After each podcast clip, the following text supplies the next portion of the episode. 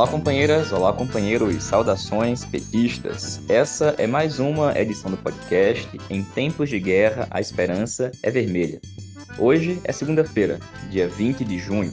Eu sou o Patrick e toco a conversa junto com vocês.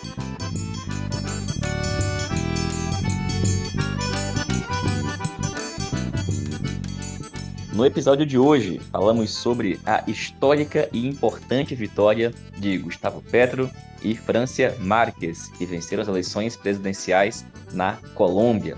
A primeira vez que a Colômbia será governada por forças progressistas e do campo popular. Ouvimos também o companheiro Sandro Regueira, de Maceió, Alagoas, que fala da agenda de Lula que ocorreu no estado na semana passada. E ouvimos ainda a companheira Inês Pandeló, de Barra Mansa, no Rio de Janeiro, que apresenta a sua pré-candidatura a deputada pelo Rio de Janeiro.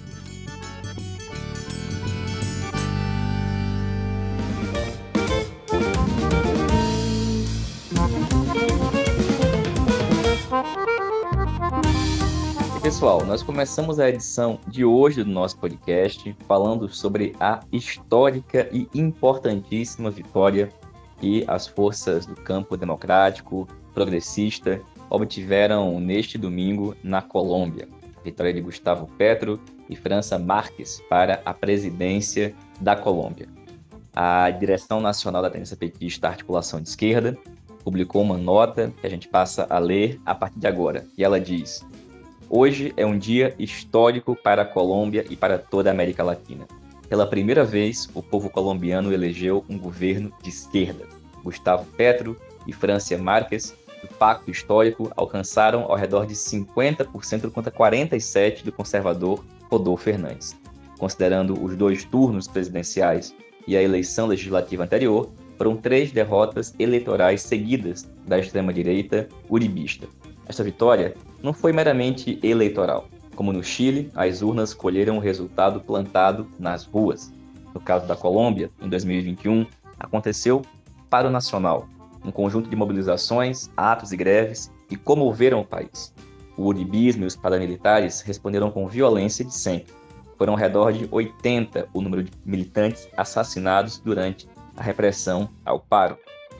A mobilização e a organização popular contribuíram para a vitória do Pacto Histórico nas eleições para o Legislativo e agora também na eleição para a presidência.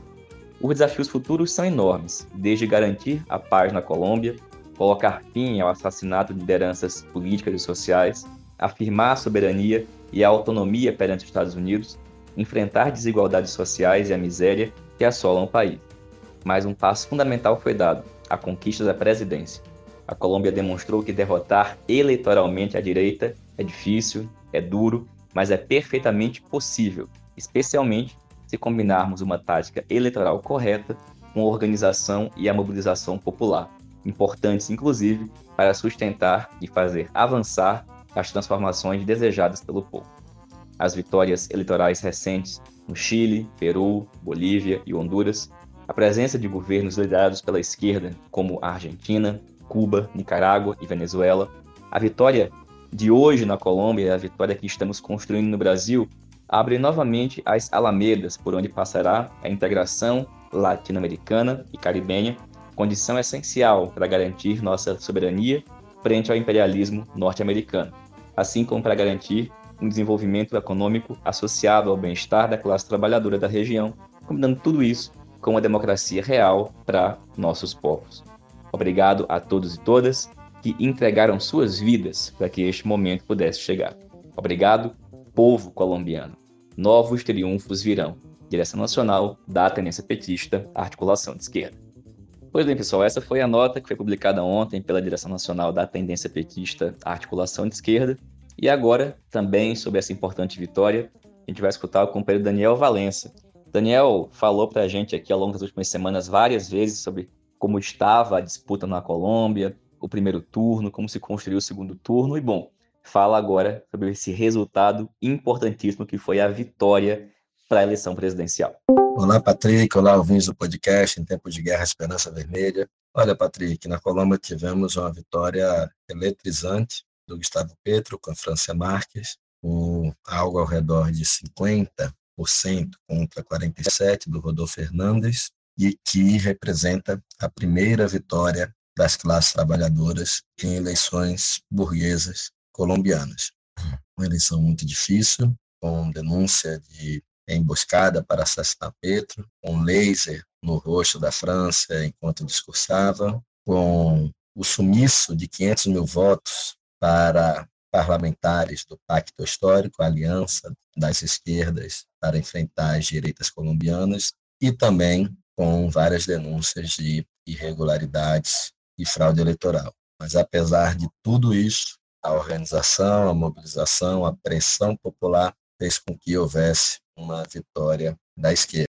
Essa vitória tem que ser muito comemorada, não só por estar se constituindo um cinturão de esquerda na América do Sul, junto com a vitória no Peru, na Bolívia, na Argentina, os países que já estavam sob governo de esquerda, como a Venezuela, mas também a recente vitória do Boric no Chile, a Honduras, Nicarágua, Cuba, enfim, na América Central, enfim, a América Latina, o México, né, na América do Norte, ela, ela está com todas as possibilidades de constituir uma alternativa de relações sul-sul, de relações da periferia, para confrontar-se com o imperialismo norte-americano. E para isso é fundamental a vitória eleitoral do Lula no Brasil em outubro, que seria um país que teria condições de coordenar novamente a Unasul, o CELAC, enfim, a rearticulação dos BRICS e outras instâncias mais, uma reorganização da geopolítica internacional. É também muito importante para tentar frear o assassinato em massa de lideranças sociais e políticas colombianas. Neste ano já são dezenas de vítimas. No dia da eleição, dois militantes do Pacto Histórico foram assassinados e o país precisa de paz. E para ter paz, precisa acabar com os crimes cometidos pelos paramilitares e pelas forças repressivas colombianas. Também o combate à pobreza e à miséria, um país com mais de vinte milhões de pessoas no estado de pobreza, um país com muita desigualdade, enfim, décadas sem políticas públicas para seu povo. E, por fim, eu diria que é um país central para o imperialismo norte-americano. Então, não é à toa que, durante a guerra da Ucrânia, os Estados Unidos nomeou a Colômbia como principal aliado fora da OTAN. Isso porque o país reúne diversas bases e porque é um ponto-chave para a provocação contra a Venezuela, para a provocação contra governos de esquerda na região. Então, quando a gente junta tudo isto, enfim, poderíamos elencar outros elementos aqui, é uma vitória extraordinária. Porém, a dupla Petro-França terá um desafio extraordinário de governar sob essas condições, sob esses anseios, sob essas demandas históricas acumuladas, e sem deter a força dos monopólios privados de comunicação, do aparato estatal colombiano nas mãos dessa direita opressora. Enfim, será uma luta interessante de se acompanhar e que terá rebatimento, sem dúvida, em toda a região. Importante a gente perceber também que nenhuma dessas eleições que aconteceram, elas tiveram um resultado fácil. No Chile, na Colômbia, em todos os lugares foram vitórias difíceis, assim como os governos que sucederam também foram, sofreram muito mais oposição, tiveram muito mais instabilidade que naquele ciclo de governos de esquerda e progressistas da década da primeira década do século. Valeu, Daniel. Obrigado, companheiro. Sigamos aqui comentando e vencendo, sempre. E, gente, vamos falar agora da agenda de Lula no Nordeste. Na semana passada, Lula esteve em três estados, começando pelo Rio Grande do Norte, depois esteve em Alagoas e, por fim, em Sergipe. A gente já escutou aqui na semana passada a companheira Rayane Andrade, que falou sobre a visita de Lula no Rio Grande do Norte. E agora vamos falar sobre Alagoas, de onde comenta o companheiro Sandro Regueira. Olá, companheiros e companheiras, ouvintes do podcast. Aqui é Sandro Regueira, de Marcelo, Alagoas. Vou falar um pouquinho aqui de como foi a passagem do Lula aqui em Maceió. Então vamos lá, a passagem do Lula foi dividida em dois momentos. Pela manhã tivemos um momento com a cultura, um momento especial do presidente com a cultura. É um momento que ele está buscando ter em todos os estados, e em Alagoas não foi muito diferente.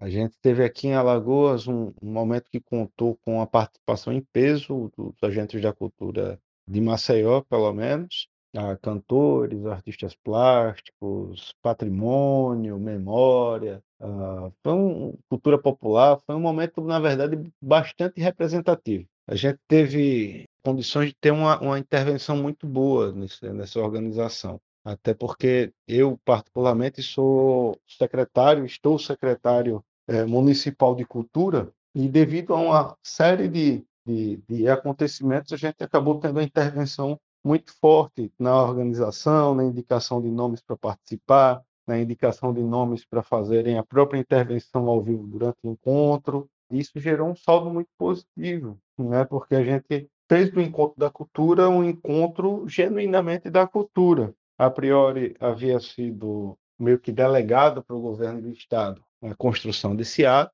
mas depois o partido fez uma, uma entrada, né, dentro dessa organização. Eu, eu acabei tomando um bom pedaço desse processo, junto com outros companheiros, companheiro Ivan, companheiro Marcão, e a gente conseguiu fazer, uh, trabalhar para fazer um movimento bem bacana. Então lá o Lula falou de aspectos bem positivos sobre a questão do espaço, do, do, das regiões, das programações, falas que falam da democratização mesmo, do acesso à cultura nos espaços de imprensa, do fomento a políticas públicas, do aprofundamento de políticas públicas que já foram né, instituídas né, dentro do próprio governo Lula e Dilma. E o ato foi bem bacana. Teve presenças que a gente já esperava, presença do, do ex-governador Renan, do atual governador Paulo Dantas, a presença discreta do Geraldo Alckmin, mas, de modo geral, foi um evento bastante representativo, né? Com falas até contundentes e bastante marcantes do, do, de agentes do, do setor da cultura daqui do Estado. Depois disso, o Lula teve um momento tirando fotos com os candidatos a, a deputado estadual e federal né? da, do P T, para a próxima eleição, e em ato contínuo houve o evento da que seria para tarde, mas acabou sendo adiado para a noite, no centro de convenções, sendo convenções lotadíssimas, uma quantidade impressionante de pessoas. Eu confesso que nem o mais otimista dos petistas esperava uma multidão tão grande e espontânea é, para estar dentro daquele momento com o Lula. Parecia que ia tocar o Rolling Stones, sério, muita gente. E um, um público muito solícito, né? A pessoa falava oi e o público gritava, levantava a mão, o público levantava junto. Então, por que choras, Gustavo Lima? Lula estava lá cumprindo bem o seu papel de político estar, se é que isso existe. Houve a presença de diversas figuras da política alagoana, das mais progressistas às mais conservadoras, mas todo mundo Lula lá, inclusive o presidente da Assembleia Legislativa, Marcelo Vito. Teve direito à fala inflamada do prefeito de Arapiraca, Luciano Barbosa, que inclusive chegou a embargar a voz durante o, o discurso e quase chorou. Luciano Barbosa, que é uma espécie de Lula de Arapiraca, segunda cidade do estado de Alagoas, foi camarada do P C do B durante muitos anos e já há algum tempo está no M D B. Após ter tido uma cisão com o Renanzinho, uma eleição para prefeito, ele era vice do Renanzinho, ele ganhou a fórceps contra a justiça eleitoral, no maior estilo que a gente defendia para o Lula. Ele ganhou a eleição de Arapiraca, foi candidato sem, sem o aval da, da justiça eleitoral, e a superpopularidade dele fez com que ele ganhasse as eleições e ninguém teve coragem de cansar o mandato dele. Então, essa figura fez uma, um discurso, posso dizer, um dos pontos altos dos discursos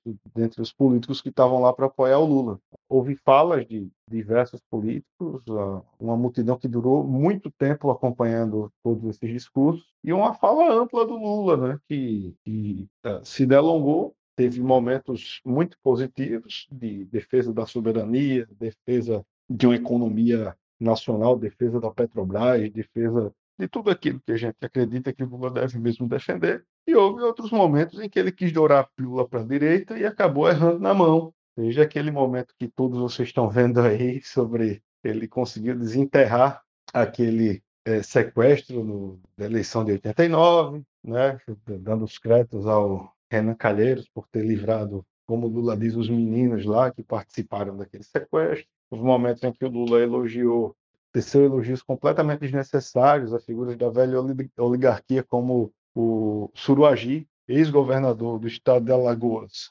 que foi derrubado sobretudo por uma movimentação dos trabalhadores de Alagoas, sobretudo do P T, mas, de modo geral, nada que a gente não esperasse do Lula. O que é que fica de positivo? Surpreendente mobilização popular em torno da vinda do Lula, um discurso que, do ponto de vista da economia, ele se aproxima muito mais de um discurso de soberania nacional, desenvolvimento das estatais em prol do povo brasileiro, e a sensação de que, pelo menos do ponto de vista da adesão popular e da adesão dos políticos que não necessariamente estão sendo alinhados com, a, com as pautas populares, né? A sensação de que tudo caminha bem.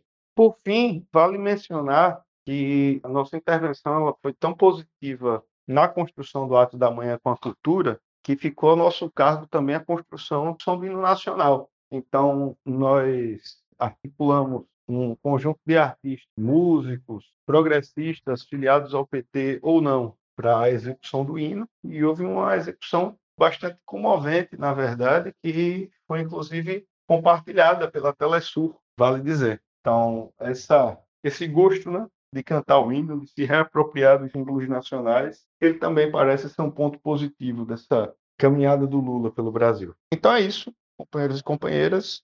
Valeu, Sandro. Obrigado, companheiro. Numa próxima edição do podcast, vamos falar também da visita de Lula ao estado de Sergipe. Pessoal, na nossa edição anterior, nós comentamos que demos início a uma série de comentários e conversas com pré-candidatas e candidatos para as eleições de dois mil e vinte e dois. Na edição de hoje, a gente vai escutar a apresentação da companheira Inês Pandeló, que fala para a gente lá do Rio de Janeiro. Olá, eu sou Inês Pandeló, sou jornalista, historiadora e tive a honra de ser vereadora e prefeita no município de Barra Mansa, no interior do estado do Rio de Janeiro, assim como deputada estadual por três mandatos, todos pelo P T. E eu entrei na política porque, a partir da participação nas comunidades da Igreja Católica, nos estudos bíblicos, nas pastorais, eu aprendi que era dever do cristão, da cristã, estar no mundo para ajudar a transformá-lo. E a política sendo um instrumento importante para esta transformação. A partir dessa consciência, eu comecei a participar de todos os movimentos sociais que, era, que eram muito fortes aqui na região sul-fluminense. Eu fui bancária e, como bancária, fui uma, fui uma das líderes da oposição sindical bancária aqui na região. Depois me formei em jornalismo, fui demitida do banco, e fui ser jornalista do Sindicato dos Metalúrgicos, na época em que Juarez Antunes era o presidente, o sindicato era da C U T, então muito, muito forte, né? Com bastante lutas. E até hoje sou direção estadual e também da direção do meu município, do nosso partido. Então eu entrei na política a partir dessa consciência. E tudo foi uma consequência, esses mandatos todos que eu já falei, que a gente conquistou a partir dessa iniciativa, dessa presença no movimento social. Bom, hoje nós estamos vivendo esse momento difícil, que todos sabem, essa, essa forma de fazer com que a violência seja enaltecida, o preconceito, a retirada de direitos, diminuição da democracia, a venda dos patrimônios públicos e o povo passando fome, né? O Brasil voltando ao mapa da fome. De outro lado, se vivemos esse momento difícil, vivemos também um momento histórico. Quem olhou Lula sendo preso, condenado, sendo impedido de ser candidato, não imaginava que em pouco tempo, do ponto de vista histórico, a gente estaria com essa possibilidade de voltar à presidência da República para dar continuidade àquele processo de construção do Brasil que, está, que estava sendo feito. Então, eu acredito que este é um momento importante que não podemos abrir mão. Então, por isso, eu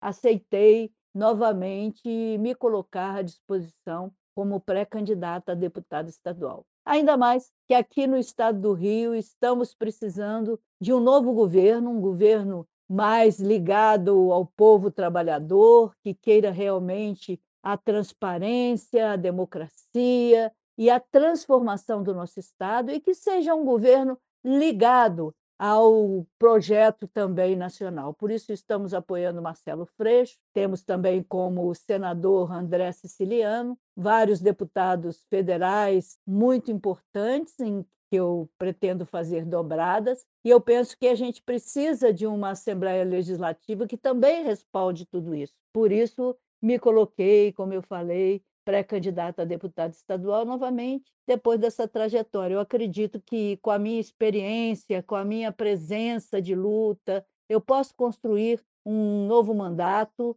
continuando aí a presença na luta e sendo porta-voz dessas lutas também. Então, deixo aí o meu abraço a todos e todas e todes, e convido a cada um, a cada uma, a ingressar nesta fileira, cada pessoa vestindo a camisa, se considerando um agente de transformação nacional. Nós vamos chegar lá e vamos poder reiniciar a reconstrução do Brasil. Um abraço.